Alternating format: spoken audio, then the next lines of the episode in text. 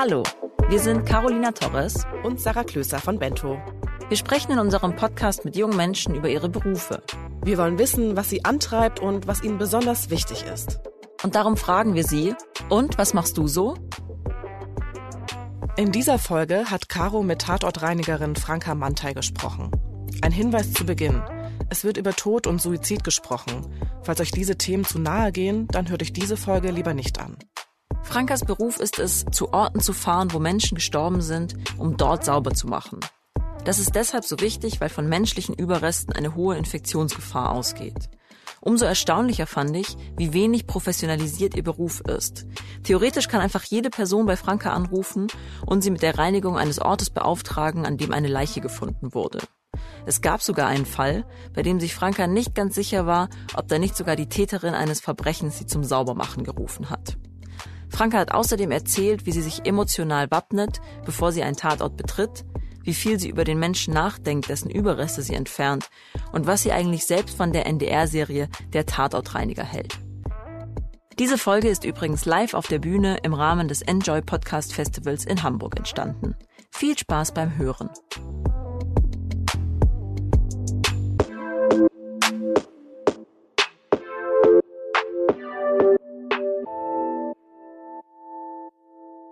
Diese Folge wird dir von der Commerzbank präsentiert. Du suchst eine zukunftsfähige Ausbildung? Bei der Commerzbank kannst du das Banking der Zukunft mitgestalten. Wie?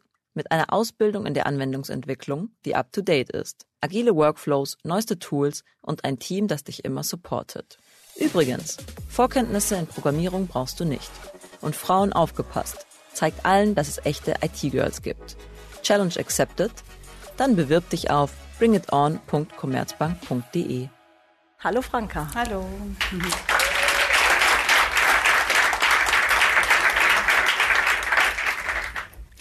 Franka, du bist 33 Jahre alt, du kommst aus Berlin und ich möchte gerne von dir wissen, was machst du denn so? Ja, ich ähm, bin als Krankenschwester in der Tatortdesinfektion tätig. Meine Arbeit fängt da an, wo sich andere Leute vor Entsetzen übergeben. Mit diesem Satz beschreibt Schotti bzw. Bjarne Mädel in der NDR-Serie Der Tatortreiniger eben seinen Beruf als Tatortreiniger. Meine Arbeit fängt da an, wo sich andere Leute vor Entsetzen übergeben. Würdest du sagen, das ist eine angemessene Beschreibung für deinen Beruf? Ähm, Bjarnes Serie basiert ja im Prinzip auf humorvollen, äh, auf humorvolle Kommunikation, was er damit auch ganz klar ausdrückt, was ähm, ich jetzt aus meiner praktischen Erfahrung her eher als ähm, etwas makaber oder grenzwertig sehe. Natürlich ist ähm, der Beruf an sich äh, sehr herausfordernd und ähm, bestückt auch mit Ereignissen, die einen an die eigenen Grenzen bringen. Aber wir haben ja unsere eigene äh, Motivation dahinter. Und das sind ja die Hinterbliebenen, mhm. die es gilt zu, zu betreuen und auch ähm, entsprechend fachlich dann ähm, weiter zu leiten zur Not, ja, und ähm, einfach diese äh, schicksalshaften Lebenskrisen ähm, mit zu begleiten und äh, von daher würde ich jetzt meinen Beruf nicht so betiteln, wie es Berne gemacht hat. Du siehst quasi eure Aufgabe eher in der Begleitung der Angehörigen. Ähm, Oder wie würdest du beschreiben, was deine Aufgabe als Tatortreinigerin ist? Ähm, grundsätzlich natürlich die Arbeit an sich, die Desinfektion der ähm, Wohnung, die man vorfindet oder des äh, Tatortes, der kann ja an diversen Stellen sein, in der Öffentlichkeit sowie in den Privaträumen sowie Unfallorte in Unternehmen. Und ähm, Genau, Tatort heißt ja nicht immer Tatort im Sinne von, dort ist ein Verbrechen geschehen, sondern Tatort heißt einfach, es gibt eine Leiche. Tatort ist sehr umgangssprachlich gewählt. Ähm, es sind tatsächlich äh, oft Leichenfundorte. Und Tatorte benennt man sie nur, wenn eine Straftat dahinter steht. Was weißt du denn über einen Fall, wenn ihr informiert werdet, dass eine Leiche gefunden wurde? Also wie genau kennst du die Hintergründe? Es ist so, dass ähm, die Hinterbliebenen sich größtenteils melden oder die Hausverwalter, mhm. Eigentümer. Ähm, oder auch die äh, Polizei dann vermittelnd tätig ist, um in öffentlichen Bereichen wie Hausfluren oder äh, auf der offenen Straße dann äh, zwischen den äh, Instanzen äh, einfach äh, die Verbindung herstellen, damit im Prinzip eine Tatortdesinfektion da schnell über die Bühne gehen kann und der normale bürgerliche Ablauf, der zivile Ablauf dann weiter dort fortgeführt werden kann. Ist da für euch jeder Tatort erstmal gleich? Also fahrt ihr da immer mit derselben Ausrüstung hin oder kommt das drauf an, wer euch anruft, was ihr wisst?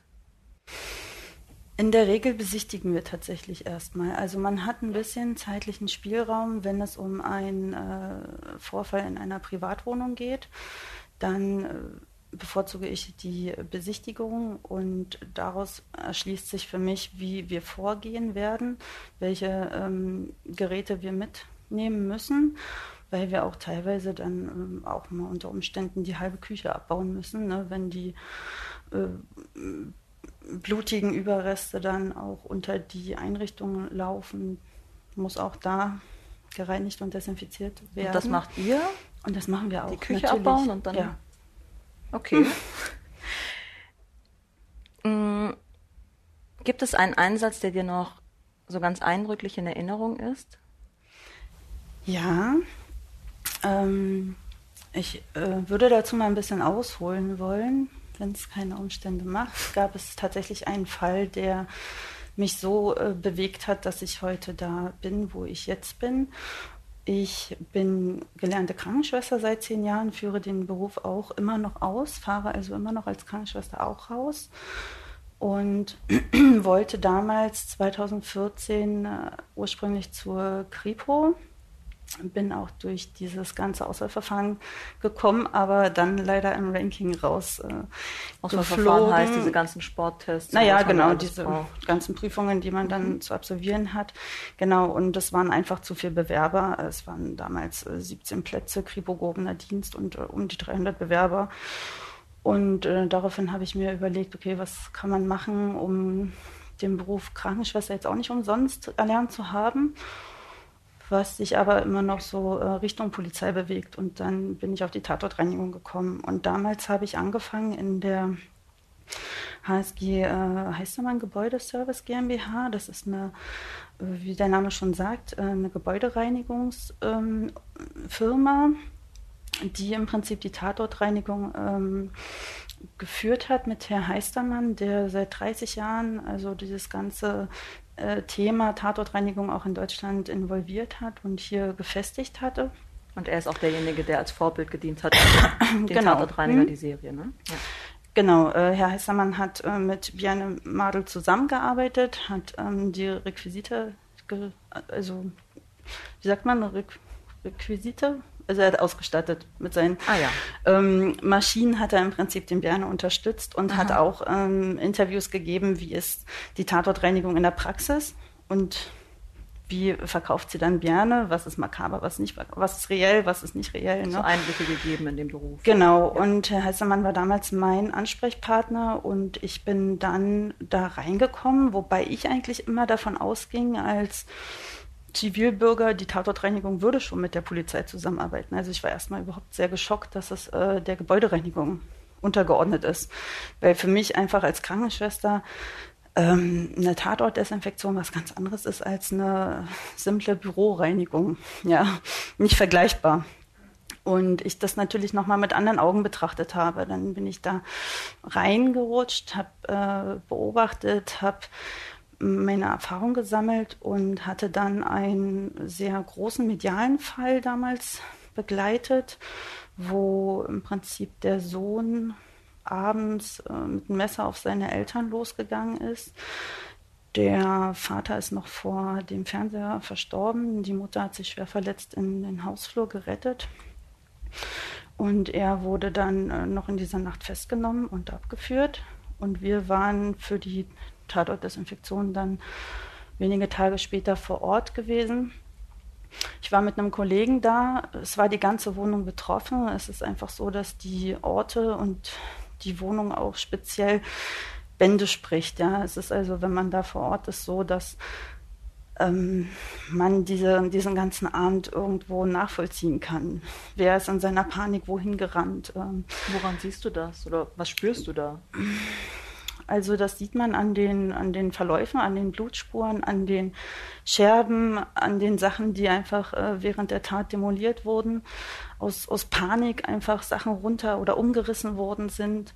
Und äh, kurioserweise verletzte Menschen oder in dieser Paniksituation ist es oft so, dass die Betroffenen dann äh, ihre blutigen Hände, Arme über ein Waschbecken halten oder über die Badewanne ähm, sich versuchen da einzuschließen auch. Ja, dann hat man überall an der Tür die, die blutigen Handabdrücke und so war das halt sehr ähm, herausfordernd, diesen Fall äh, zu bewerkstelligen. War auch äh, erst mein dritter Fall damals und wir hatten die Situation, dass die Mutter unten im Hausflur alko stark alkoholisiert und extrem traumatisiert, äh, noch in, in, vollem Schockzustand äh, da unten gesessen hat und von der Presse extrem belästigt wurde. Wir konnten der Frau in dem Moment nicht helfen. Die Presse hat auch nicht mit sich reden lassen. Und wir haben einfach zugesehen, dass wir unsere Arbeit in der Wohnung schnell erledigen können, um dass wir sie wieder in ihre Wohnung holen können, in ihre Schutzzone, ja.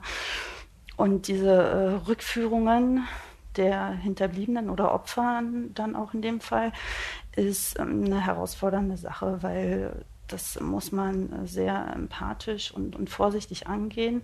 Nun kam die Problematik dazu, dass sie Polin war, also sehr schlecht Deutsch sprach und mir dann fast kollabiert ist. In dem Moment, wo sie wieder in die Wohnung trat, kommen diese ganzen Ereignisse wieder hoch. Aber das heißt, sie war die ganze Zeit, also sie war wahrscheinlich auch im Krankenhaus und dann kam sie zurück in die Wohnung, bevor da sauber gemacht wurde? Oder kam sie mit euch zusammen, um euch reinzulassen? Ähm, oder? Bei solchen Straftaten wird der Weiße Ring hinzugezogen. Was ist das?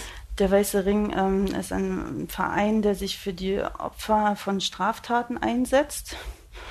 Und in dem Fall war dieser auch mit involviert. Die Frau war erst im Krankenhaus, hat sich aber nicht behandeln lassen. Also hat äh, Verbandswechsel abgelehnt und durch diesen polnischen äh, Hintergrund war sie auch nicht äh, wirklich zugänglich und es wurde nicht, also man nicht entsprechend nicht auf sie eingegangen. Konnte. Genau. Mhm. Und es war dann auch so, dass sie Alkoholikerin war. Das heißt, sie hat dann einfach das Krankenhaus verlassen ähm, wurde dann vom Weißen Ring nochmal untergebracht für zwei, drei Nächte im Hotel, bis dann halt ihre Wohnung äh, ja wieder gereinigt äh, war und sie zurückkehren konnte. Nur war sie halt ein bisschen eher da, bevor wir fertig waren. Mhm. Und somit ähm, war ich dann äh, der Situation ausgesetzt, sie wieder zurückzuführen.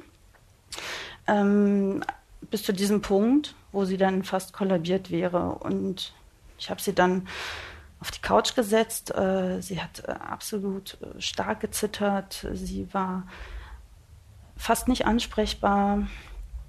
Ähm, sie hat ganz viel ähm, auf Polnisch erzählt und gezeigt, also wie was abgelaufen ist, vermutlich auch an diesem Abend. Und war ganz allein. Und der Kollege, mit dem ich da war, war ein Gebäudereiniger und der hatte dann die Schlüssel auf den Tisch gelegt und hat gesagt, äh, Franka, wir müssen jetzt los. Mhm. Unsere Arbeit ist erledigt. Und das war der Punkt, wo ich gesagt habe, nee, unsere Arbeit fängt jetzt eigentlich erst an. Mhm. Ja, weil man kann die Frau nicht so zurücklassen. Die hat äh, den Sohn und den Mann verloren und die kann man hier nicht allein lassen. Äh, sie würde das Wochenende vermutlich auch gar nicht überstehen. Bist du dann geblieben? Ich bin geblieben, genau. Ich habe ihn nach Hause geschickt. Ähm, ich bin geblieben. Ich habe mir eine Dolmetscherin geholt. Die konnte innerhalb von einer halben Stunde da sein. Damit war sie gleich viel zugänglicher in der Kommunikation. Sie konnte sich öffnen. Man hat richtig gespürt, wie sie erleichtert wirkte und auch vieles loswerden wollte. Und ähm, wir konnten den, äh, oder ich konnte dadurch einen Verbandswechsel vornehmen bei ihr, den hat sie dann toleriert. Ich konnte sie mit äh, Schmerzmitteln aus dem Krankenhaus versorgen. Ne? Die Patienten haben ja dann immer noch diese Epikrise dabei, wo ja auch draufsteht, was wie zu machen ist. Die war dabei? Die, ähm, den Krankenhausbericht, den man mit nach Hause bekommt. Okay, mit, den hatte sie dabei. Mit Erstversorgungsmaterial, okay. genau. Mhm. Und dann habe ich sie gefragt, ob wir jemanden anrufen können, eine Freundin, die kommen kann, ähm, sie hier unterstützen kann. Und dann nannte sie mir zwei Nummern. Ich habe die Dolmetscherin anrufen lassen, weil das auch Polinnen waren. Und die sagten dann einfach, nein, äh, du bist die Mutter eines Mörders und mit dir möchten wir nichts mehr zu tun haben. Das waren eine ihrer besten Freundinnen tatsächlich. Okay. Was mich echt richtig schockierte. Und Gott sei Dank hat sich die Situation dann so ergeben, dass äh, eine Nachbarin sich bereit erklärte, sich um die Dame zu kümmern, ähm, sie auch bei sich schlafen zu lassen, dass sie da nicht allein ist in der Wohnung. Die Frau wurde dann noch weiter betreut durch den Weißen Ring und auch durch mich die nächsten Tage. Ne, habe ich dann Prinzip den Hausarzt informiert, wie äh, die Wunden aussehen. Ich habe ihr mit dem Hausarzt zusammen einen polnischen Pflegedienst organisiert, dass sie unterstützt wird beim Waschen, bei, bei einfachen alltäglichen Sachen, die mhm. jeder Mensch machen muss, aber in diesen Situationen einfach nicht selbst sich motivieren kann. Ja. Und äh, dazu gehört dann auch Essen, Medikamentenversorgung, Verbandswechsel. Beten über... wollte sie. Ich habe dann jemanden ja. gefunden, der äh, mit ihr betet und so. Und da habe ich gemerkt für mich, okay, Tatort Desinfektion ist keinesfalls so, dass man kommt und sagt, hey, ich, gehen Sie zur Seite, ich komme jetzt und putze. Ja. Und wenn man mit dem Putzen fertig ist, dann ist es das. Ne? Ich habe gemerkt, okay, da muss einfach ein ganz großes Netzwerk her. Da muss eine, eine psychosoziale Betreuung her für A, die eigenen Mitarbeiter und B, die Hinterbliebenen. Weil unsere Arbeit ist nicht putzen. Mhm. Ne? Wir reden ähm, über Angehörige. Ähm auch gleich nochmal. Ich würde gerne nochmal einen Schritt zurückgehen ähm, und gern von dir wissen, du weißt ja oft nicht genau, was dich erwartet, wenn du an so einen Tatort kommst, oder? Also das heißt, du stehst vor dieser Tür und du weißt erstmal nicht, okay, was ist dahinter? Wie wappnest du dich denn in dem Moment? Hm, ich atme durch, ich habe einen Schutzanzug an, das heißt, äh, ich stecke in Stiefeln, in Stiefelüberziehern, in einem richtig ähm, Vollschutzanzug, gelb, heiß, eine Maske, wenn ich weiß, die Leiche lag länger, dann haben wir da die Verwesungsprozesse, das heißt auch Gerüche. Ähm, mit dieser Vollschutzmaske schütze ich mich A einmal vor diesem Geruch und ähm, B natürlich vor den äh, möglichen Infektionen und vor den Schimmelsporen, die ja auch sich in der Wohnung befinden und aufgewirbelt werden. Das heißt also, ich bin für mich mental wie in einer Hülle. Durch diese Schutz, durch, durch diese, den Schutzanzug. Genau, einfach äh, durch diesen Schutzanzug. Und ich bin tatsächlich jedes Mal ähm, nervös, weil ich mhm. nicht weiß, in welchem Raum, oft weiß ich nicht, in welchem Raum es ist passiert. Und dann kommt man in die Wohnung rein und entweder man sieht es schon im Flur, ja, man sieht schon einen Verlauf, einen Kampf oder sonstiges, oder man muss tatsächlich, so blöd es klingt, aber sich durch die Wohnung äh, suchen. Und das erfahrt ihr nicht zum Beispiel von der Polizei vorher, wenn da welche da war? Oder ist das nur in Fällen, in denen ihr direkt kontaktiert werdet? Also ähm, die Polizeiarbeit ähm, wird jetzt mit uns noch optimierter ausgeführt werden, was so die Übergaben betrifft. Es gibt Fälle, da haben wir eine sehr gute Übergabe durch die Polizeibeamten, wo uns wirklich exakt geschildert wird, wo war der Täter, ähm, durch welche Räume ist er geflüchtet. Das ist für mich sehr wichtig zu wissen, tatsächlich, weil ich dann weiß, wo sind die kontaminierten Stellen. Wir hatten einmal einen Pfarrermord in, in Charlottenburg ähm, von einem Flüchtling, der dann im Prinzip auch versuchte über die Regenrinne, ah nee, dann war ihm das nicht, war alles äh, zu, zu tief, zu rutschig. Dann ist er nochmal durch die Wohnung, andere Seite über den Balkon und so. Somit konnte ich mir vorstellen, wo er angefasst hat und das sind für mich auch die kontaminierten Stellen letztendlich. Ja? Nicht nur die Stelle, wo im Prinzip das Opfer verstorben ist, sondern auch ähm, die Stellen, wo auch der Bestatter, nicht nur der Täter, sondern auch der Bestatter oder auch die Polizei durch ihre Arbeit ja die Spuren auch ähm, oder die, die Kontamination ja auch verteilen. Und deswegen sind Übergaben durch die Polizei sehr wichtig, aber momentan noch zu selten. Okay. Also du würdest sagen, das ist ein Bereich, den man noch ausbauen muss. Den bauen wir aus. Wir machen Polizeischulungen in Sachen Hygiene, Sensibilisierung, auch Arbeitsschutz wird ein ganz äh, oder ist ein ganz großes Thema. Und ähm, von, von großer Bedeutung, weil natürlich Keimverschleppungen sehr gefährlich sind, dann auch für die Nachbarschaft. Keimverschleppung meintest du? Ja. Ja, okay. Genau. Und äh, dadurch wird jetzt im Prinzip nochmal das alles so ein bisschen aufgefrischt äh, in der Arbeit mit den Beamten. Man kann ihnen auch nichts vorwerfen. Sie haben es tatsächlich nicht in der Grundausbildung drin oder in dem, in dem Studiengang. Ja, so ein Tag äh, Mikrobiologie an einem Tatort fehlt da einfach. Und von daher muss man da auch immer sehen, dass man ihnen die Keime sichtbar macht. Aber woran liegt das denn, dass da noch nicht so ein Verständnis dafür da ist, dass man da mehr zusammenarbeiten muss vielleicht auch? Ist das, weil dein Beruf vielleicht noch gar nicht so angekommen ist hier? Mm. Oder da nicht so ein Bewusstsein dafür da ist?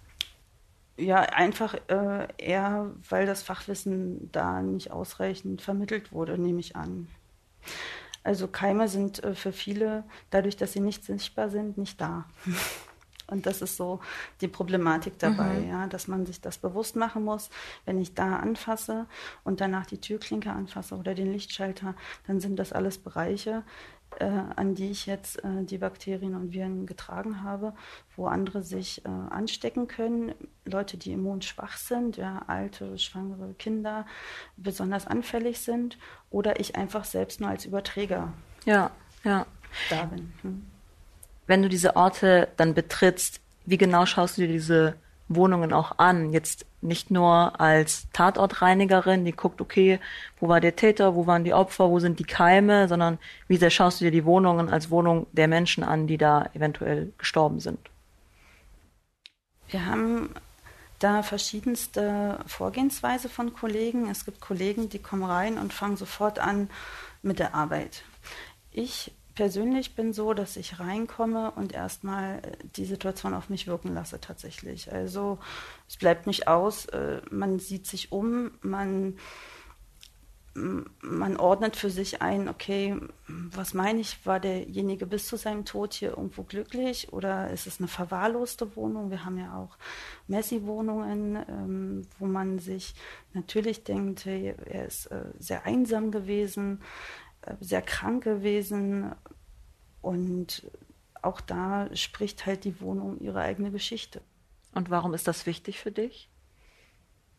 Mm, es ist auch für mich ja ein, ein Prozess, so eine, so eine Tatortdesinfektion von Anfang bis Ende durchzuführen. Sicherlich bin ich als äh, Krankenschwester mit den Jahren schon so weit, dass man sagt, die Grenze gut ähm, zum, zum Privatleben äh, umsetzen zu können. Es ist so, dass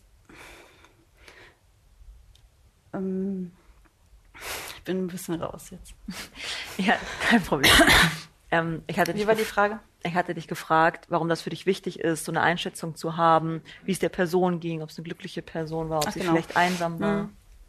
Ja, und ähm, diese Fälle für sich abzuschließen, ist halt eigentlich, denke ich, der Schlüssel, dass man das alles verarbeitet bekommt. Also es wäre für mich kein Fall erledigt, wo ich einen Hinterbliebenen zum Beispiel im Stich lasse oder ihm einfach sage, es tut mir leid, also hier ist unser Job getan, ja, äh, hier unterstützen wir nicht weiter und lass ihn dann in einer Lebenskrise zurück ohne Hilfe, ohne entsprechende äh, Betreuung das, das wäre für mich ein Fall, wo ich, wo ich sage, ich könnte jetzt nachts nicht mehr ruhig schlafen. Aber nur aus diesem Grund tatsächlich. Also gar nicht mal äh, von diesen Sachen her, die, die ich da sehe und die auf mich einwirken, sondern ähm, ich mache meine Arbeit für die Hinterbliebenen. Deswegen stehe ich morgens auf, deswegen ringe ich mich durch. Und was ich natürlich noch für mich ähm, mitnehme, ist mein eigenes Leben mehr wertzuschätzen. Mhm. Meine Familie, mein Zuhause, meine Sicherheiten, die ich habe im Leben, auch meine Ordnung, meine Familie, meine Liebsten mhm. wo ich einfach sage, äh, sei froh mit dem, was du hast und mecker nicht, wenn der Mann mal nicht das Brot mitgebracht hat, was er mitbringen sollte oder mal wieder nicht die mhm. Wäsche gestartet hat, ja, sondern ähm, wirklich irgendwo mit dem zufrieden sein, äh, was man hat. Das heißt, für dich ist das wichtig, dir die Fälle ganzheitlich anzuschauen. Also wenn du gerade meinst, da kommen Kolleginnen oder Kollegen rein, die fangen sofort an und machen fertig und gehen dann wieder so. Das klingt dann, als würden die das eher abschirmen von sich. Für dich ist das hingegen eher wichtig, reinzugehen, dir diesen Menschen anzuschauen, diesen Ort, diese Wohnung, wo er oder sie gelebt hat und die, ähm, die Angehörigen irgendwie noch mit einzubeziehen. Das drumherum, das Ganze, genau. Das Ganze. Aber wie gesagt, ist das für jeden äh, individuell zu entscheiden, wie sehr er mit der Fallproblematik konfrontiert werden möchte und wie tief er da auch ähm, von den Hinterbliebenen ähm, einer, mit denen in eine Kommunikation geht. Ne? Die Menschen sind natürlich sehr gewillt, auch mitzuteilen, wie war der Mensch, der verstorben ist und für viele ist das so die Grenze, die wollen das gar nicht so genau wissen. Gar nicht ähm, böse gemeint, sondern einfach ähm, als Selbstschutz. Man bekommt schon viel mit. Man sieht natürlich in den Wohnungen auch Familienfotos äh, stehen und man sieht auch, wer äh, verstorben ist. Von daher ist es ja schon ein Eindringen in diese Privatsphäre und und ist ja an sich schon eine sehr emotionale äh, Herausforderung. Also es klingt jetzt gerade so, als ob da meistens Angehörige wären. Ist das der Fall? Mm, es ist äh, ja gut 50-50 eigentlich. Ne? Also wir haben, wie gesagt, auf der anderen Seite dann die, die Hausverwalter, die Eigentümer und, und gar keinen Angehörigen. Das ist dann die ältere Dame, die keine Familie hatte oder keine Kontakte mehr hatte zur, zur Familie und verstarb in der Wohnung, wo dann im Prinzip die Hausverwaltung dafür aufkommt auch. Du bist, du bist jetzt Krankenschwester, Gelernte und du hast gerade erzählt, wie es dazu kam, dass du jetzt eben auch Tatorte reinigst. Du weißt dann ja aber auch, wie man mit diesen Leuten spricht. Also das, also nehme ich mal an, weil du das eben aus deiner Tätigkeit als Krankenschwester schon kennst. Also das, das können ja Menschen in Trauer sein, das können ja, je nachdem, was passiert ist, was du vorhin auch erzählt hast, traumatisierte Menschen sein. Man weiß doch, also, oder ich könnte mir vorstellen, dass viele in dem Beruf gar nicht wissen, wie sie mit diesen Menschen umgehen müssen. Genau, das ist die gegenwärtige Problematik, wie ich sie nenne, dass die Tatortdesinfektion immer noch im Bereich der Gebäudereinigung liegt und damit äh, für mich die Gebäudereiniger nicht adäquat äh, fachlich ausgebildet sind, um in solche Bereiche gehen zu können. Ähm, es ist nicht böse gemeint, aber ähm, dazu gehört für mich einfach noch mehr und genau das, ja, genau dieses empathische ähm, Wirken, die Trauerphasen zu kennen eines Menschen, ja, auch äh, wenn der Hinterbliebene dann wütend ist oder oder äh, völlig verschlossen ist, dass man so eine Sachen nicht persönlich nimmt, dass man sagt, okay, ich kenne die Trauerphasen, man weiß, er ist jetzt in dem und dem Prozess, in dem und dem Stadion, da kann ich ihn abholen. Ja, mhm. da kann ich ihn aufnehmen, da kann ich ihn weiterleiten und ähm, kann dann die und die Anstöße geben, auch Gespräche mit dem Psychologen anbieten oder unseren Traumatologen. Das alles kann eine Gebäudereinigungsfirma nicht, nicht umsetzen. Also ja, ich wollte gerade noch mal auf die Ausbildung zurück. Also wenn man Tatortreinigerin werden möchte, dann macht man ja erstmal diese Ausbildung zur Gebäudereinigerin und dann ähm, macht man, Sekunde, eine staatlich geprüfte, du bist dann noch staatlich geprüfte Desinfektorin mit Spezialisierung auf Leichenfundorte. Das ist die Zusatzausbildung quasi, die man dann macht, oder? Also ähm, es ist der Ist-Zustand, ja.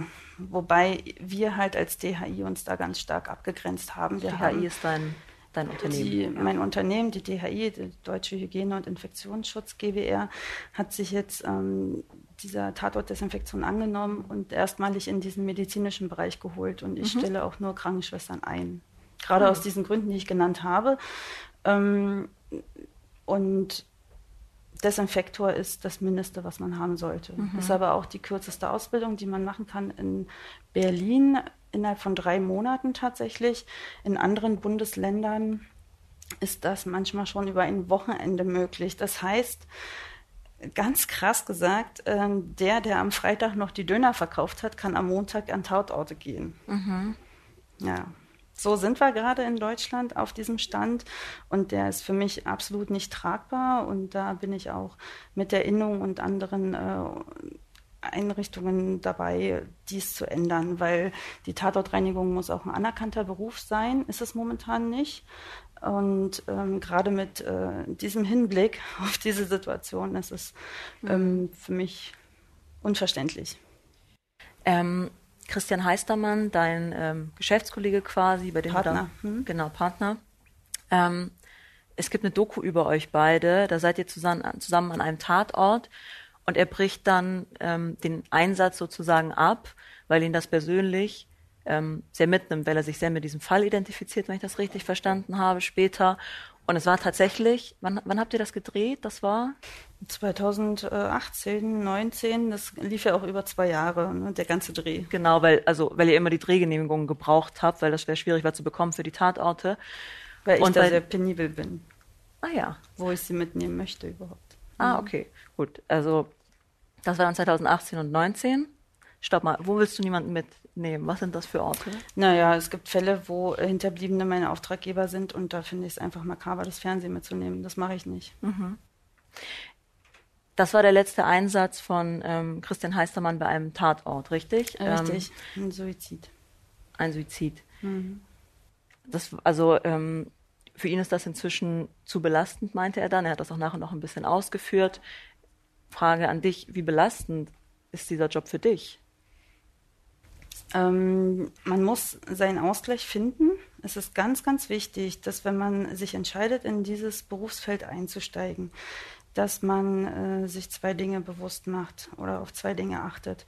Voraussetzung ist ganz klar eine persönliche Stabilität zu haben und eine, ein gesichertes Umfeld, sage ich immer. Also wenn man jetzt ähm, 23 ist und Bierne äh, im Fernsehen gesehen hat und sich denkt, hey, das kann ich auch, das ist doch voll der coole Job, äh, das mache ich. Ähm, aber sonst nur ähm, nachmittags vor der Playstation sitzt und sich vielleicht noch einen Joint reinzieht, sind das nicht die besten Voraussetzungen, um einfach nur sich durch diesen Job profilieren zu wollen. Solche Menschen ähm, nehme ich nicht an, weil es ganz wichtig ist, auf seinen Ausgleich zu achten, auf seine Gesundheit zu achten, auf sein soziales, ähm, auf seinen sozialen Background äh, zu achten und den zu haben. Eltern, Partner, vielleicht Kinder, jemand, an, in dem man, in dessen Arm man sich auch mal fallen lassen kann, wenn man von einem harten Tag zurückkommt. Jemand, der ein ablenkt, äh, einen in eine andere Welt trägt. Ja, das sind für mich meine Kinder zum Beispiel, mhm. wenn sie ankommen. Mama, schau mal die Blume, hat die nicht schöne Blüten und schau mal die Farben. Und ich denke mir, wow, ja, sie sind so leicht zu begeistern und sie nehmen einen dann mit, ne? Sie holen mich ab und sie nehmen mich mit in ihre Welt und da kann ich eintauchen, da kann ich voll abschalten. Und ähm, das ist wichtig, dass man das äh, für sich herausfindet, ob man da wirklich diese, diese persönliche Stärke für hat und ob man das verarbeiten kann. Und das zwar halt nicht mit Drogen oder Alkohol, sondern wirklich ähm, mit, durch Gespräche und durch äh, Selbsterkennung auch, was ist mir zu viel, wo sind meine Grenzen gesetzt, das auch offen sagen können und damit dann umgehen können. Und das Zweite ist einfach das Wissen darüber, dass wir nicht 40 Stunden die Woche an Tatorten sind. Das denken auch sehr viele. Aber mhm. da sage ich ja auch immer, das kann man niemandem zumuten. Man kann. Ähm, also als jetzt, weil es auch viel Büroarbeit ist oder weil nicht so viele Einsätze kommen? Ähm, es lässt sich sehr schlecht berechnen, wie viele Einsätze reinkommen. Das ist ganz klar ein Grund, weil an einem Tag drei Notfalleinsätze sein können und auch mal eine ganze Woche Ruhe sein kann. Wir bieten ja noch andere Dienstleistungen an, wie die Krankenpflege oder Desinfektionsmaßnahmen im Allgemeinen in, in Kliniken, in Gemeinschaftspraxen, in äh, sämtlichen Gemeinschaftseinrichtungen, generell auch Flüchtlingsheime, Obdachlosenwohnheime. Und dadurch hat man auch als Arbeitnehmer immer einen, einen wechselnden Ort. Auch ein Ausgleich dann und, gewissermaßen. Und somit dann auch mal reine Räume, sage ich mal, und unreine Räume. Man hat man ähm, den Umgang dann mit den Flüchtlingen oder mit den Obdachlosen, mit einer Kita. Also es ist äh, ja. sehr wechselhaft und ich denke, das ist auch ein ganz, ganz wichtiger Punkt, um da gar nicht zu sehr psychisch strapaziert zu werden. Hast du denn auch die Freiheit zu sagen, ich mache einen Tatort nicht? Ja. Ja? Kommt ja. das vor? Das äh, gibt es auch, weil bei vielen die Grenze gesetzt ist durch äh, Kindermorde. Mhm. Ist das bei dir auch so? Ich mache die Fälle, also ich lehne sie nicht ab. Ich äh, mache die Fälle tatsächlich, aber die sind auch die, die mir am nächsten gehen, wo ich auch selber zu knabbern habe. Ich bin auch nur ein Mensch. Mhm. Gibt es auch Fälle, die du abbrechen musstest, so wie das jetzt zum Beispiel bei Christian in der Doku war? Wo du gesagt hast, jetzt hier kann ich nicht mehr weiter? Nee, also die Fälle gab es noch nicht. Und der Grund, warum Christian damals abgebrochen hat, war ja auch privater Natur. Ja, weil er da gerade in einem Ungleichgewicht war. Und mhm. dann kann man solche beruflichen Herausforderungen einfach nur noch schwer umsetzen. Wissen deine Kinder, was du beruflich machst? Sie wissen, dass ich Krankenschwester bin. ähm, also nein. Äh, nee, nicht direkt. Nee, sie sind sechs und neun. Also das ähm, mhm. ich mal mit äh, Toten zu tun habe, so und das so in die Richtung wissen sie was, aber sie können es nicht ausdrücken und das ist auch okay so. Ähm, was ganz viele Menschen interessiert hat, auch ähm, wir haben auch über Instagram die Community gefragt, was sie, was sie dich gerne fragen würden. Was ganz viel interessiert war, wonach riecht es an einem Tatort? Es riecht nach Eisen, wenn es frisch ist. Hm. Mhm. Und wenn äh, Verwesungsprozesse schon in Gang getreten sind, dann ist es eher dieser typisch süßliche Geruch, den man kennt. Oder den man. Äh,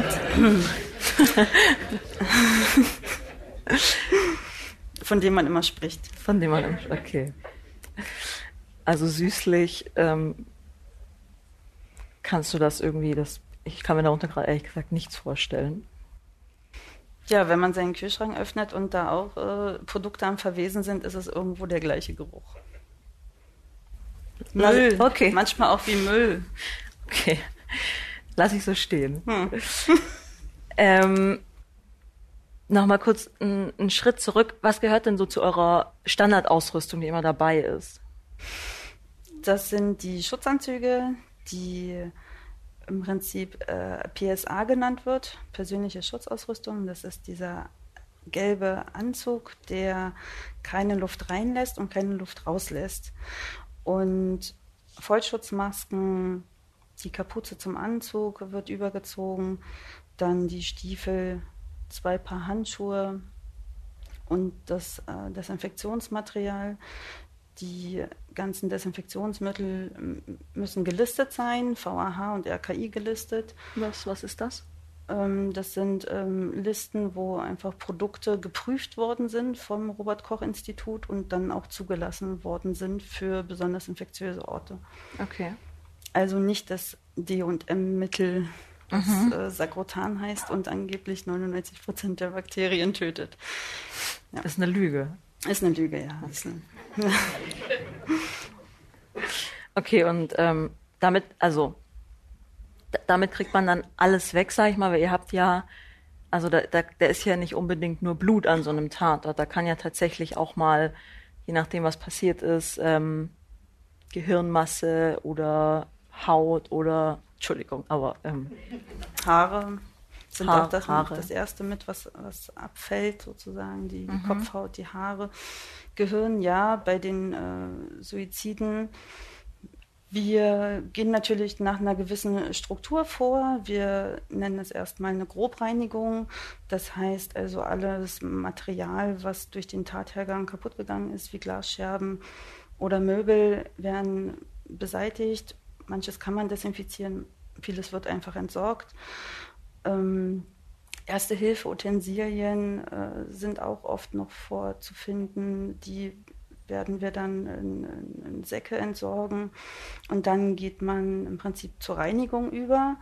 Denn vor jeder Desinfektion muss eine Reinigung durchgeführt werden, sonst wäre das Desinfektionsmittel unwirksam.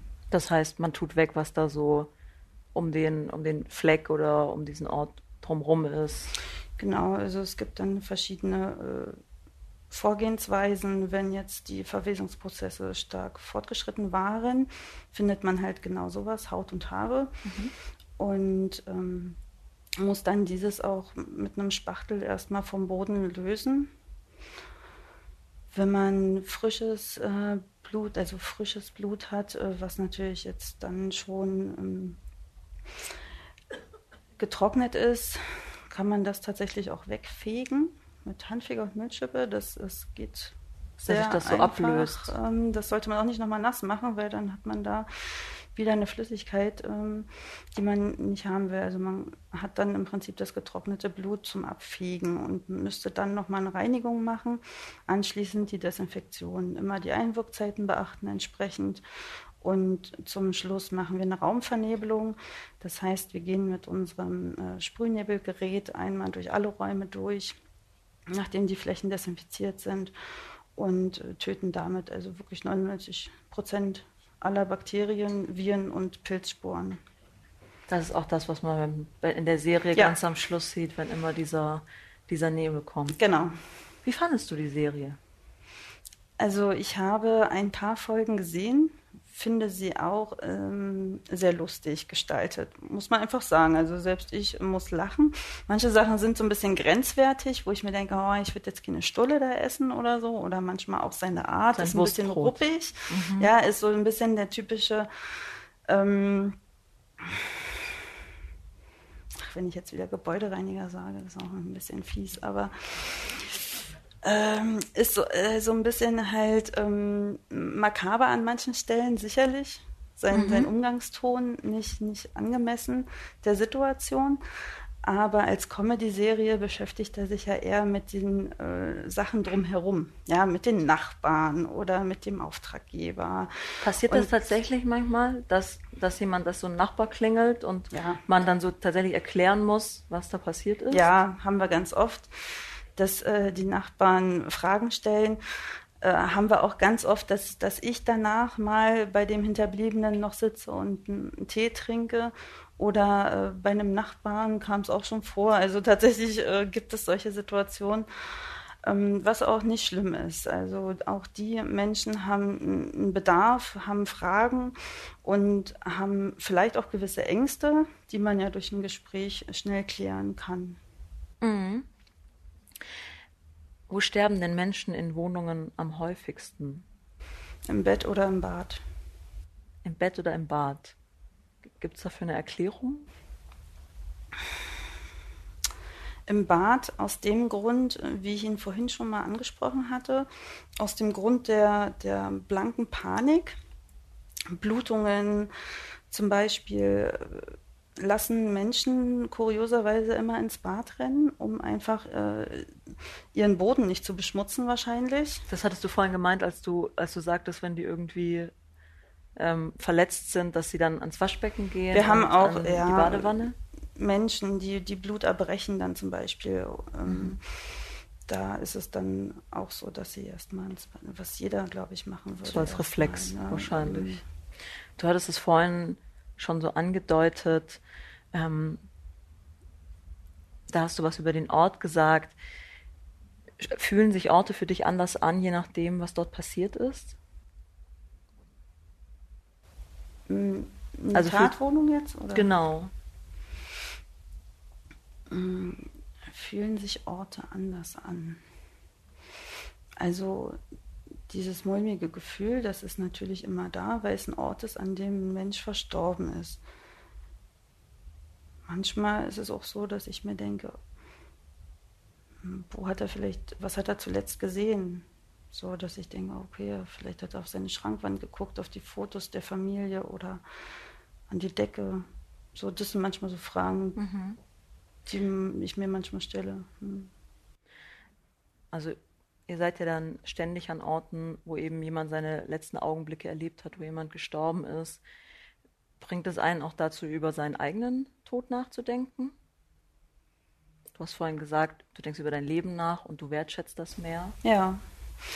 Ähm, ja, das ist eigentlich schon das Wichtigste. Ich glaube, die, die Phase, wo ich über den Tod selber nachgedacht habe, war so mit, mit 17 tatsächlich. Ähm, und an den Gedanken hat sich eigentlich fast nicht so viel geändert.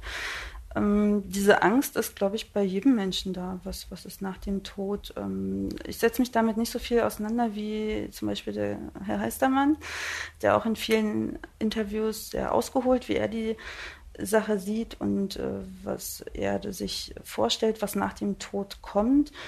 Ich schweife da gedanklich nicht so weit aus, weiß aber so aus meiner Erfahrung als Krankenschwester heraus, dass wenn man alt ist und alles gesehen hat im Leben und einfach alles einmal gemacht hat und seine Ziele für sich erreicht hat, dass man dann auch glücklich sterben kann, durchaus, denke ich.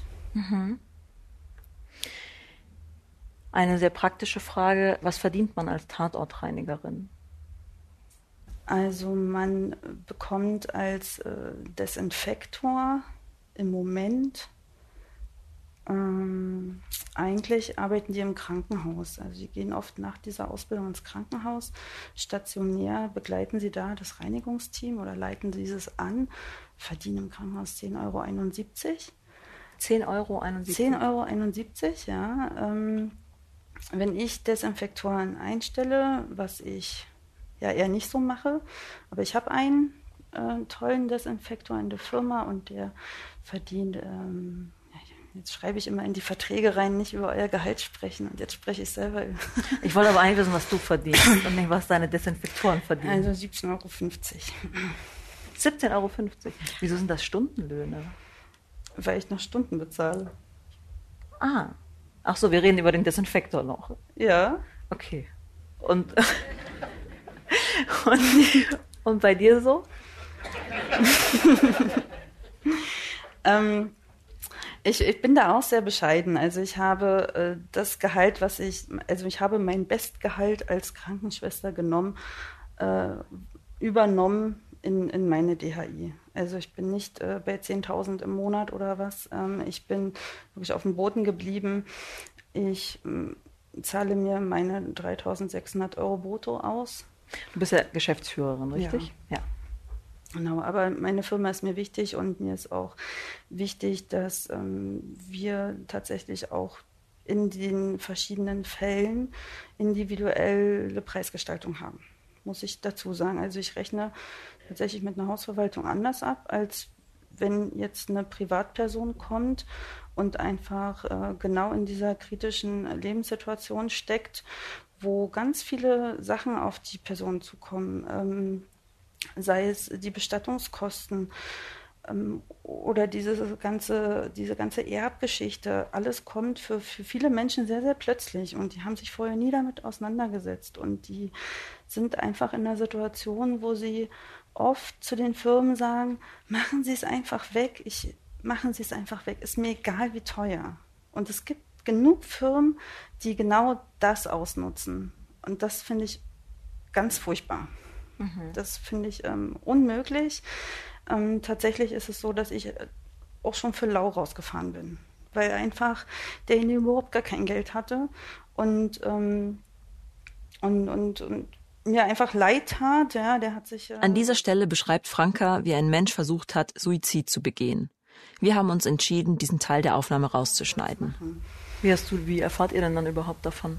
Naja, die Sozialarbeiter des Krankenhauses googeln sich dann mhm. auch die Firmen okay. ne, und ähm, dann scheitert es manchmal daran, dass es dass halt irgendwo ähm, es einfach zu teuer ist, so eine, so eine Tatortdesinfektion. Und da sage ich mir, äh, gut, ich sehe aber den Menschen, der Mensch steht für mich im Vordergrund und dieses Leid und ich möchte nicht, dass er nach Hause kommt und, und diese Wohnung wieder sofort vorfindet, weil er hat eine zweite Chance.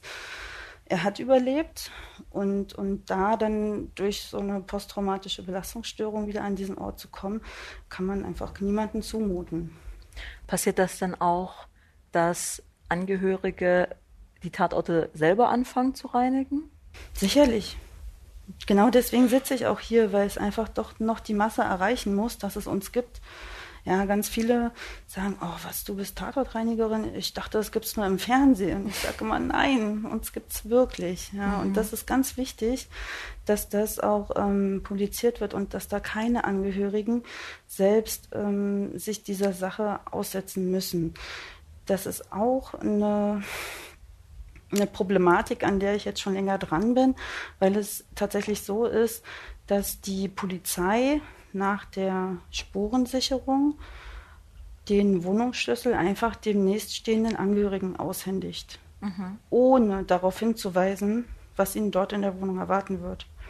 Mhm. Also einmal ähm, hygienisch ja, erwarten wird und äh, die Polizei schickt dann die Angehörigen einfach in diese Situation rein, wo sie äh, die, diesen Kampf äh, des Ehemanns oder des Kindes sehen, wo sie da noch die Überreste vorfinden und wo sie einfach dastehen und denken, okay, was soll ich jetzt machen? Ne? Also da fehlt die Aufklärung gerade noch komplett. Und daran muss sich was ändern. Und dafür setze ich mich ein. Und die Polizei ist da Gott sei Dank auch sehr offen in der Thematik.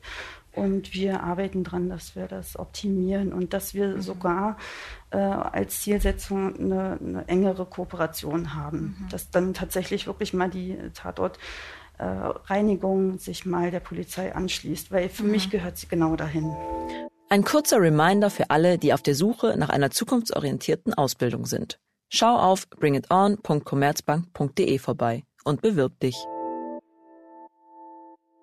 Passiert das denn auch mal, dass die Spurensicherung irgendwas am Tatort vergisst sozusagen, was ihr dann findet? Der Bestatter vergisst oft Sachen. Was vergisst der Bestatter? Zehen, Finger. Hm, leider. Und was das macht? verstößt gegen das Bestattungsgesetz, ganz klar. Also da wird der Bestatter zurückgepfiffen von uns und muss das schon mitnehmen wieder. Äh, ja. Okay, das heißt also, ihr macht dann damit nichts. Dass da, ihr sagt dann, wenn, wenn sowas vorkommt, dann ruft ihr an und sagt, ein Mensch möchte komplett bestattet werden, denke ich. Mm. Hat auch das Recht darauf. Wie fühlt sich das denn an, wenn man nach getaner Arbeit die Tür hinter sich zuzieht und weiß, dass man diesen Ort da jetzt sauber hinterlässt? Sehr gut. Sehr gut. Ja, also immer wieder äh, ist es so, dass wir ganz großen Dank und, und Anerkennung auch bekommen von den Hinterbliebenen und das ist das, was mich erfüllt. Und wenn ich nach Hause komme, ist so mein Abschließen mit dem Fall eigentlich die Dusche, wo ich, äh, ja, so ein mentales äh, Denken wahrscheinlich, aber wo ich mich reinwasche, wo ich dann zu Hause angekommen bin. Mhm. Man schwitzt sehr, also es ist eine körperlich sehr anstrengende Arbeit und ähm, verliert sehr, sehr viel Flüssigkeit steckt halt die ganze Zeit in diesem Anzug. Man hat auch eine eingeschränkte Bewegungsmöglichkeit, auch in der Maske und so. Mm, und dadurch ist es schon so, dass man da manchmal richtig zerzaust rausgeht. Äh, die Schminke ist verwischt und, und man fühlt sich einfach wirklich nur dreckig. Da tut die Dusche gut. Ja.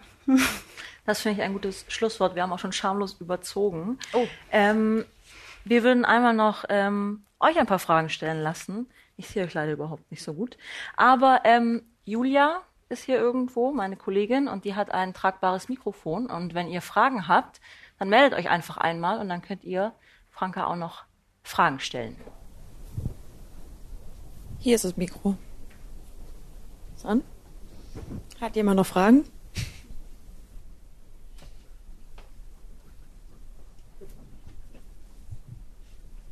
Mhm. Dankeschön.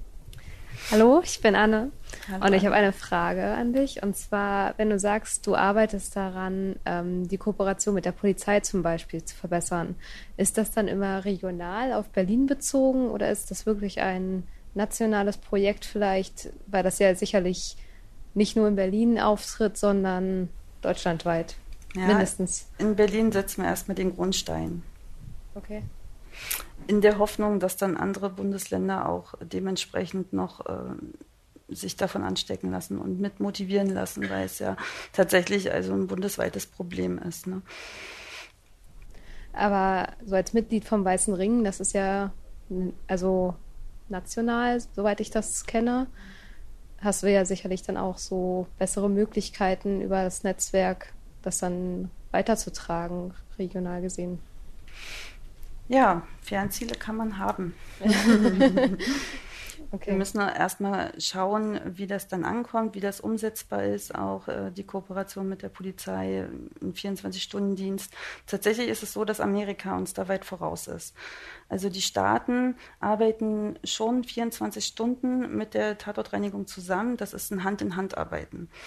Und wir ähm, orientieren uns eher an Amerika diesbezüglich und müssen das jetzt noch äh, so ein bisschen hier in Deutschland umsetzen, dass es ähm, sehr viel besser funktioniert, ausgearbeitet ist und auch vor allen Dingen im Sinne der Angehörigen dann auch ähm, umgesetzt werden kann. Okay, danke schön. Danke auch. Ach, da. Ja, erstmal vielen Dank für den äh, sehr eindrücklichen Einblick. Ähm, du hast es ja so beschrieben, das klingt halt wirklich irre belastend, auch dieser Beruf. Ähm, bietet ihr sowas wie Supervision an auch? Oder wird jeder so entlassen und jeder muss selbst damit umgehen? Du mit deinen, du sagst, in deiner Familie wirst du genau aufgefangen. Genau das machen wir ja nicht mehr. Also so war's. Und ist es ja auch gegenwärtig noch bei den meisten Firmen. Also es ist wirklich so, dass die DHI jetzt die einzige Firma ist, die dieses äh, Drumherum-Paket auch sieht. Ja, dass die eigenen Mitarbeiter supervisiert werden durch Psychologen, durch Traumapädagogen, auch durch Mikrobiologen geschult werden. Das alles hatten wir vorher nicht. Das, das gab es gar nicht. Und das gibt es auch bei den Konkurrenzfirmen in der Gebäudereinigung überhaupt nicht. Da heißt es Montag äh, Büro, ja, und Dienstag Tatort und Mittwoch wieder Büro. So, und da, da findet keine Kommunikation statt. Die Angestellten kommen dann nicht ins Büro und geben ein Feedback. Ähm, und das ist mir ganz, ganz wichtig. Ja, dass dann ähm, die, die Angestellten nochmal kommen, dass wir sagen, okay, wie ist da der Angehörige, wie verkraftet der das? Braucht er Hilfe? Müssen wir dann noch im Büro dann weiter tätig werden? Und können wir da noch unterstützend wirken? Wie äh, hat es auf dich gewirkt? Ja, wollen wir einen Kaffee trinken? Wollen wir darüber reden? Ähm, hatte ich vielleicht ähnliche Situationen schon, wo ich ihm Tipps geben kann, wie er damit umzugehen hat oder wie man äh, das so ein bisschen optimiert für sich verarbeiten kann? Hat er Bedarf an der Supervision? Jederzeit. Also ich brauche nur den, den Psychologen oder die Traumapädagogin anrufen. Das wissen die Angestellten auch. Und dann schaufeln die sich sofort frei und kommen für ein Gespräch. Ne? Oder der wird dann rausgenommen. Wie gesagt, wir bieten ja noch die anderen Dienstleistungen an. Wenn er da ein bisschen Luft braucht erstmal, dann geht er in die anderen Bereiche und äh, switcht dann, wie er es sich zutraut. Also ich habe da wirklich jeden Einzelnen im Fokus äh, als Mensch und, und nicht als, als der, der für mich jetzt funktionieren muss oder so. Das ist ganz wichtig überhaupt, dass das eingeführt wurde durch die DHI. Ich hoffe, dass sich das noch äh, weiter trägt. Wir werden auch einen Verein gründen. Das ist alles in Arbeit. Äh, das wird alles umgesetzt. Wir arbeiten daran, diese ganzen Strukturen äh, erstmal zu verbessern und auch den Beruf schützen zu lassen, wie ich vorhin sagte, und auch äh, diese Arbeit mit der Polizei noch ähm, zu sensibilisieren und, und enger zusammenzubringen, auch mit den Bestattern, um dass es alles äh, einen roten Faden hat zum Schluss, weil dieser rote Faden besteht momentan für die Angehörigen eben nicht. Und das ist ganz, ganz wichtig, dass die wissen, wo, wo sie sich jetzt langhangeln müssen, weil die total überfordert sind ne, in, der, in der Situation. Und deswegen bieten wir auf jeden Fall diese psychologische Hilfe, einmal für den Hinterbliebenen und auch natürlich für uns selbst an. Weitere Fragen? Erstmal vielen Dank für die Einblicke, finde ich super spannend. Hatte ich überhaupt keinen Bezug dazu. Äh, anschließend an meinen Vorgänger wird mich interessieren, wird es dann angenommen? Weil ich denke mir, wenn du so mit Hausverwaltung zu tun hast, äh, die gucken wahrscheinlich eher auf die Kosten und sagen, was kostet mich das? Und es macht wahrscheinlich einen Unterschied, einfach nur eine Reinigung zu haben, als wenn ich sozusagen eine Rund Rundumbetreuung habe, die aus meiner Sicht natürlich viel sinnvoller ist. Tatsächlich ähm, ist das ein Aspekt, auf den die Hausverwaltungen gucken und deswegen ihre eigenen Hausmeister gern reinschicken. Ohne Schutzanzug, ohne entsprechende Mittel und der halbe Hausrat ist dann weg. Ja, es ist, äh, hat noch viele Baustellen, die Branche. Ich habe noch ein bisschen was zu tun. Aber ist das quasi, also da gibt es keine Richtlinien, das ist quasi legal, nee, dass, man, also, dass man sagt, der Hausmeister soll reingehen. Wenn das Nachlassgericht nicht eingeschalten ist, dann äh, gibt es da Lücken tatsächlich in der Sicherstellung der Wertgegenstände in den Wohnungen. Aber allein so die, die Säuberung der Wohnung, auch da kann man, kann man einfach jemanden reinschicken, der das macht. Mm, ja, also es ist der im Prinzip Auftraggeber, auf dessen Grund und Boden es passiert ist. Und, mhm. Hm. Okay. Vielen Dank. Gerne. Weitere Fragen hinter dir, Julia?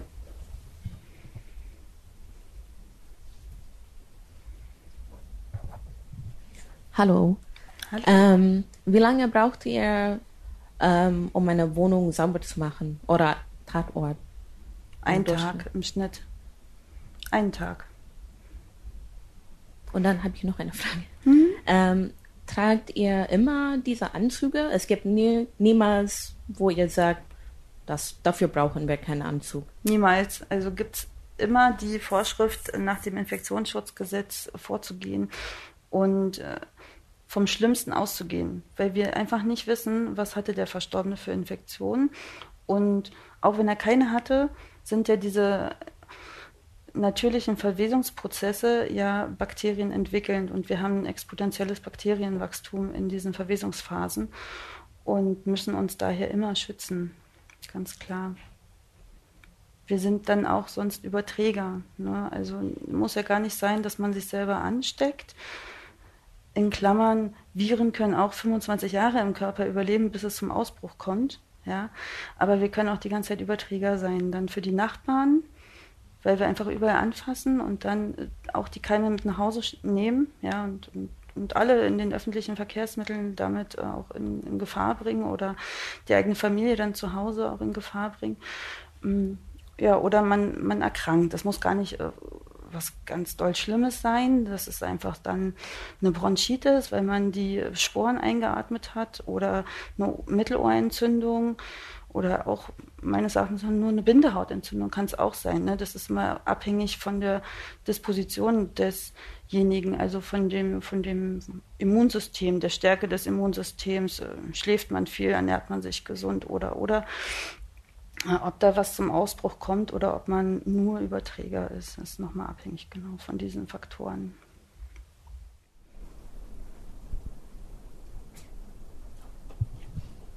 Hallo, ich habe auch mal eine Frage und zwar, du führst ja das Unternehmen oder in der Gemeinschaft mit einem Partner.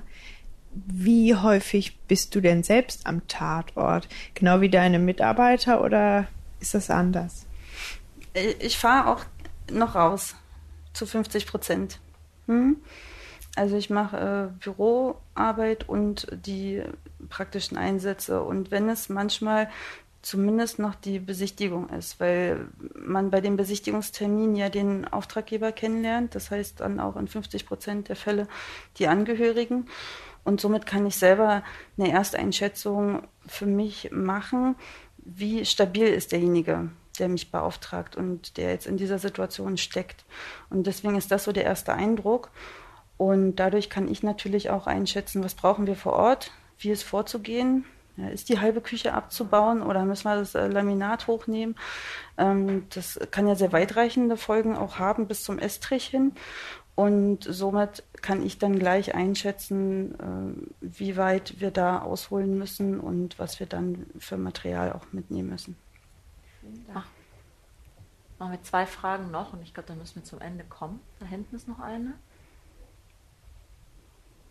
Ich nehme mal das Mikro. Hallo, danke. ähm, Sie haben ja gesagt, Sie haben ganz viele Tatorte oder Leichenfundorte schon gesehen. Ähm, würde mich noch interessieren, haben Sie schon mal das Gefühl gehabt, dass Sie einfach irgendwo ankamen, gemerkt haben, so im Moment, das passt irgendwie nicht. Äh, Sie haben die Informationen von der Polizei bekommen, die Hintergründe und merken dann aber mit Ihrer Erfahrung, das passt irgendwie nicht zusammen, das sind viel mehr Flecken oder da fehlt eine Person oder irgendwas in der Richtung. Äh, also mich würde nur interessieren, haben Sie da schon mal irgendwie bemerkt, so Moment, da muss die Polizei noch mal kommen? Weil wir sind da noch nicht dran. Nein, weil wir sind ja äh, in den Ermittlungen nicht äh, Teilhaber. Also wir wissen nicht, wo ist Ermittlungsstand am Anfang, wie ist der Ermittlungsstand äh, zum, zum Ende. da sind wir nicht involviert. Die Spurensicherung macht sehr, sehr gute Arbeit.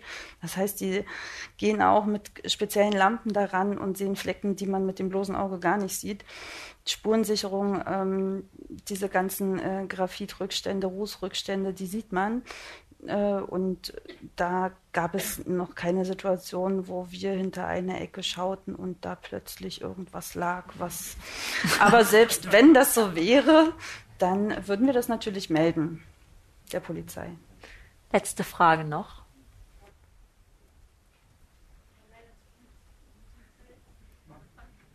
Na gut, die kriegen wir bestimmt auch noch zeitlich unter. Hallo. Hallo. Ähm, ich wollte fragen, ob die Anzüge Einmalanzüge sind, bestimmt, oder? Das sind Einmalanzüge. Was kostet so ein Anzug, würde mich interessieren. noch Frage?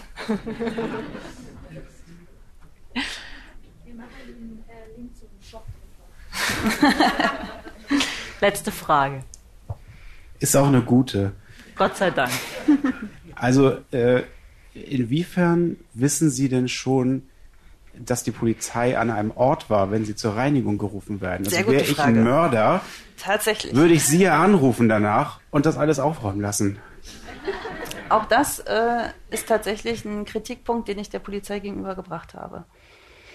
Ähm, ja, eine große Schwachstelle im System. Ähm, die Wohnungen sind in der Regel versiegelt mit den typischen Versiegelungsklebern.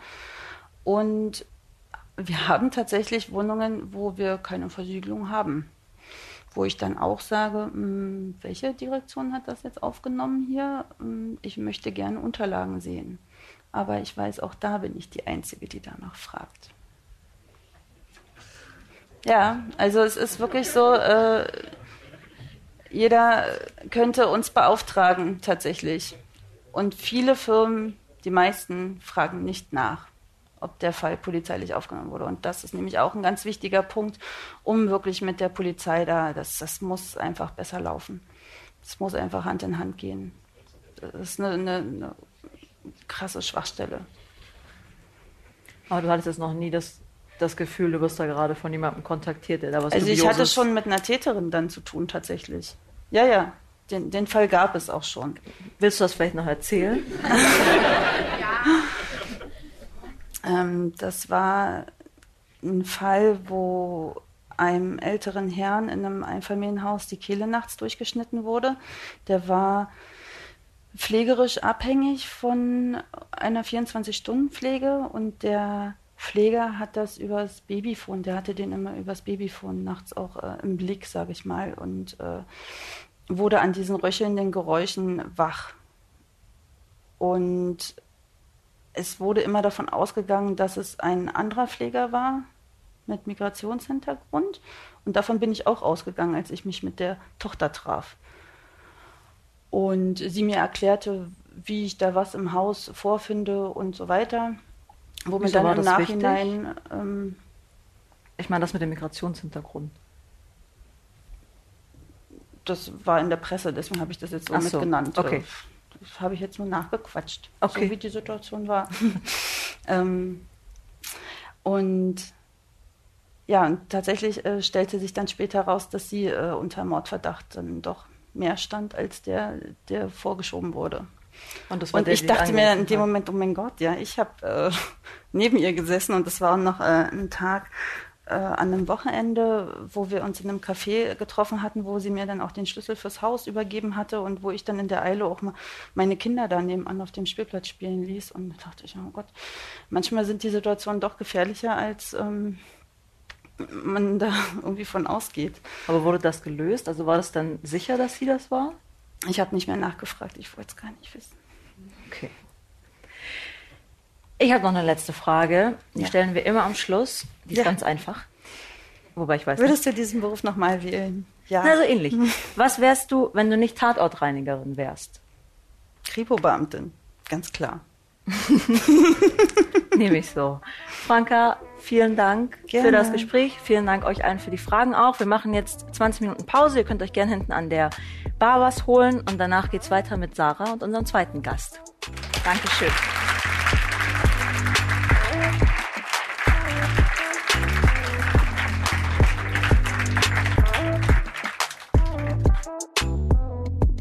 Das war Tatortreinigerin Franka Mantei. Für die nächste Folge hat Sarah mit Aurora gesprochen. Aurora ist Domina von Beruf. Sie erzählt, was ihre Gäste sexuell erregt, was sie gemacht hat, als ein Gast mal bei ihr zusammengebrochen ist und wie ihr Partner das eigentlich alles findet. Das war der Bento Podcast. Und was machst du so? Wenn dir der Podcast gefallen hat, dann hinterlass uns doch bei iTunes eine Bewertung. Wenn du selbst Lust hast, mit uns über deinen Beruf zu sprechen oder uns Feedback geben möchtest, schick uns eine Mail an und was machst du so at bento.de oder schreib an unseren Bento-Account auf Instagram oder auf Facebook. Unterstützt haben uns Thorsten Reitzek, Markus Monteagudo, Jens Ressing, Johannes Kückens, Tim Verhardt und Inken Dvorak. Unsere Musik kommt von Ole Bostelmann. Bis bald!